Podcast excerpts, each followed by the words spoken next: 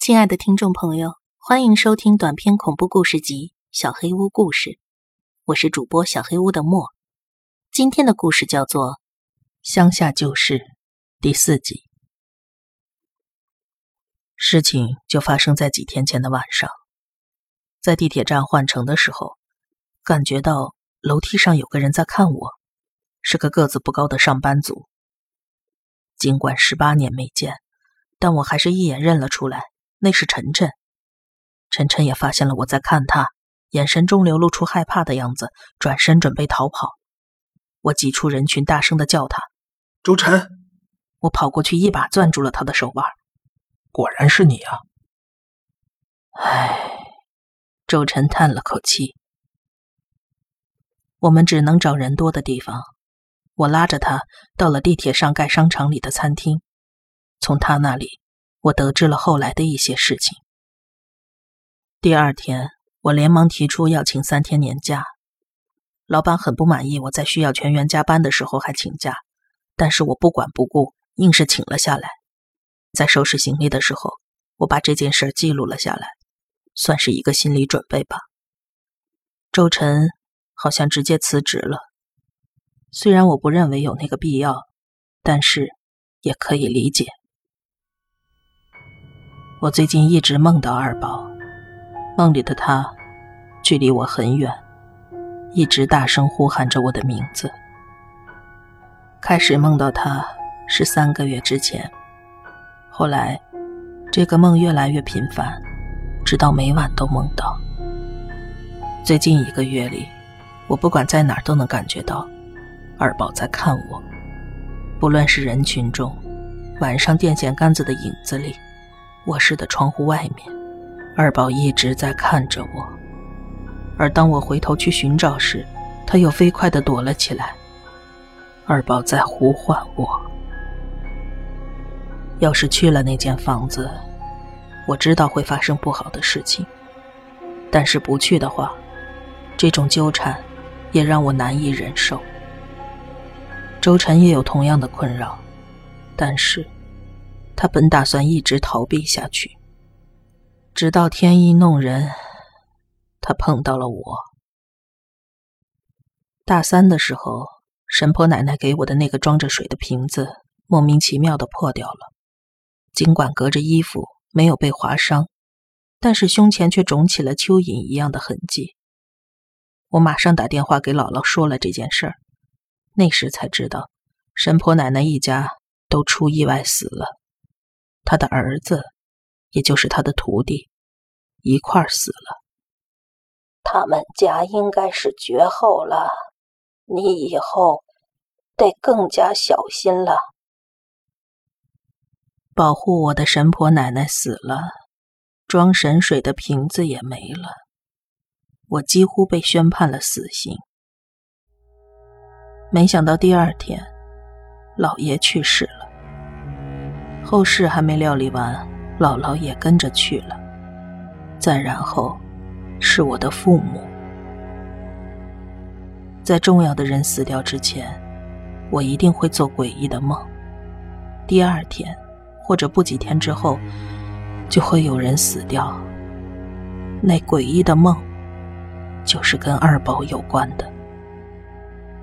一直到半年之前，我最好的朋友也死了。自从神水瓶子破掉之后，身边的人陆陆续续的去世，似乎从来没有停止过。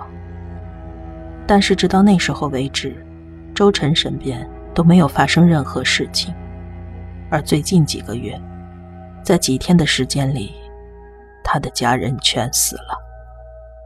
周晨受到了很大的打击，他忍不住把事情告诉了大学时代的好朋友。当晚，朋友就自杀了。我跟周晨为什么还活着呢？我认为，除非我跟他去那所房子，否则，我们周围的人都会不断的死去。我要守护妻子，跟他肚子里的孩子，我不能再继续听之任之了。如果借由我跟周晨的牺牲，把这个故事说给其他人听，能够把诅咒的力量分散削弱的话。那么我讲述的这个故事也就有意义了。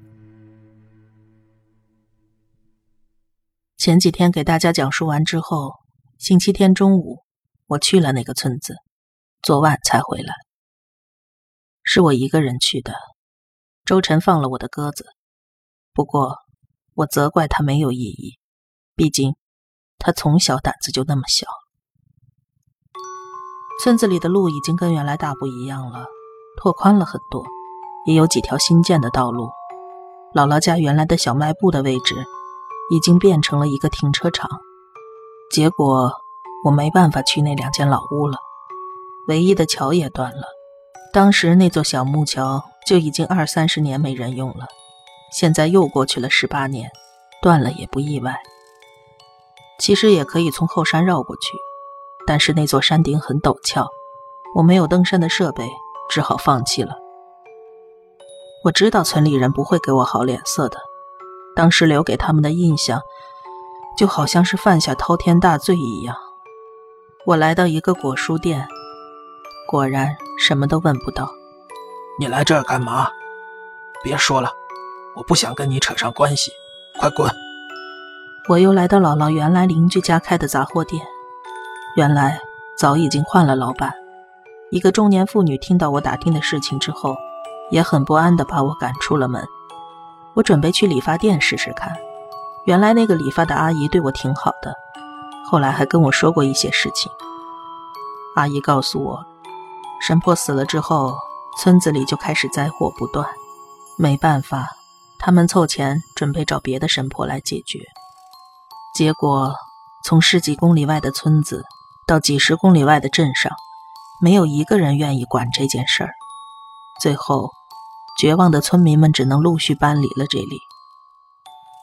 幸好半年之后，有一位外省的游方僧人来到了村子，好像是为了镇压这里的祸害而来的。听完之后，我跟阿姨道谢。阿姨用复杂的眼神看着我：“好好活着，别死。”出了理发店，我往村里新建的小寺庙走去。结果在路上遇到了一个和尚。那和尚慈眉善目，我能感觉到他不是什么神棍。当下安心了不少。我给和尚行了个礼，和尚语气温和地说。虽然我不认识施主，但是你好像背负着沉重的负担。十八年前，我溜进了那间老屋子。和尚点点头，带我往庙里走去。我很久以前就听说过这里镇压着一个东西，村民也告诉我一些事情。我不知道该怎么来表达。第一次见这位师傅，我就觉得可以完全信赖他，他拥有着足够的力量。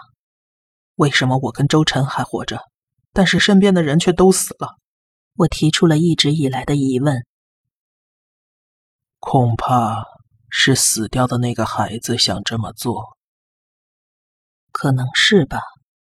虽然我跟周晨没发生什么，但是身边的至亲一个个离去，这让我们根本生不如死。这一次，我本想是来自杀的，因为我怕，直到我自己死掉为止，这种事情还会持续。我的妻子跟孩子呢？我该怎么做才能让他们平安？我问出了自己最关心的问题。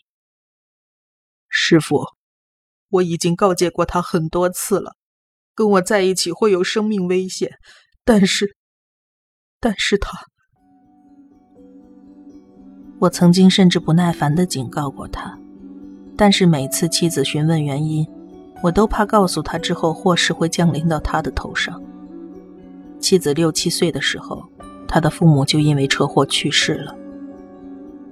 我本来早就该死了，你是我生命中唯一一次拥有幸福的机会，你都不愿意成全我吗？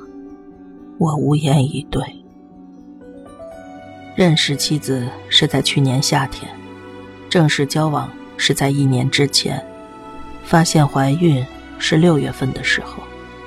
现在她怀孕半年了，我真的很幸福，幸福到我好害怕，不知道何时妻子会死，不知道何时孩子会死。每天，我都沉浸在无比的恐惧之中。他们是我唯一的亲人了。和尚听到我结婚的事情，感到很惊讶，我就把上面的事情都告诉了他。唉，有了孩子，你现在应该感到很幸福才对。孩子生下之后，祸害很有可能降临到你妻子身上，还有你身上。但是孩子应该是暂时安全的。不过，对于你的孩子来说，这辈子应该会很痛苦吧？你死了之后。你的孩子可能也会遭受你所遭遇的一切。听到这些，我的大脑一片空白。别担心了，祸害不会再降临到你跟你周围的人身上了。你这次能过来，真是佛祖保佑。我之前联系不到你。所以也没办法帮你做出什么补救。听到这里，我仿佛抓住了救命的稻草。回去以后，你好好跟你妻子说明原委，绝对不能带他们来这里。还有，我给你介绍一位北京的居士，你回去之后尽快联系他。再晚的话，我也救不了了。我安心的流下了眼泪，但是心里还是有个疙瘩。师傅，二宝他一直在梦里呼唤我，我这次来，本来是想去见他的。千万别去，你要是去了，八成会丢了性命。那个孩子已经变成祸害的一部分了，你跟周晨要是去了。也会被吸纳进去，只是让祸害变得更强大。放弃那个念头吧。哦，哦，对了，师傅，还有一件事儿，我我在网上把这次的事件给讲了出来，不知道会不会有什么影响？按理说，发生事情的可能性很低，但是。要是有些灵力比较强的特殊人群，或者说负面压力大的人，也可能会带来不好的影响。啊，没事儿就好。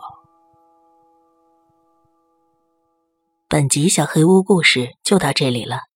如果你做噩梦的话，没有关系，我会来把它吃掉的。我是主播小黑屋的墨，那我们。梦里再见了。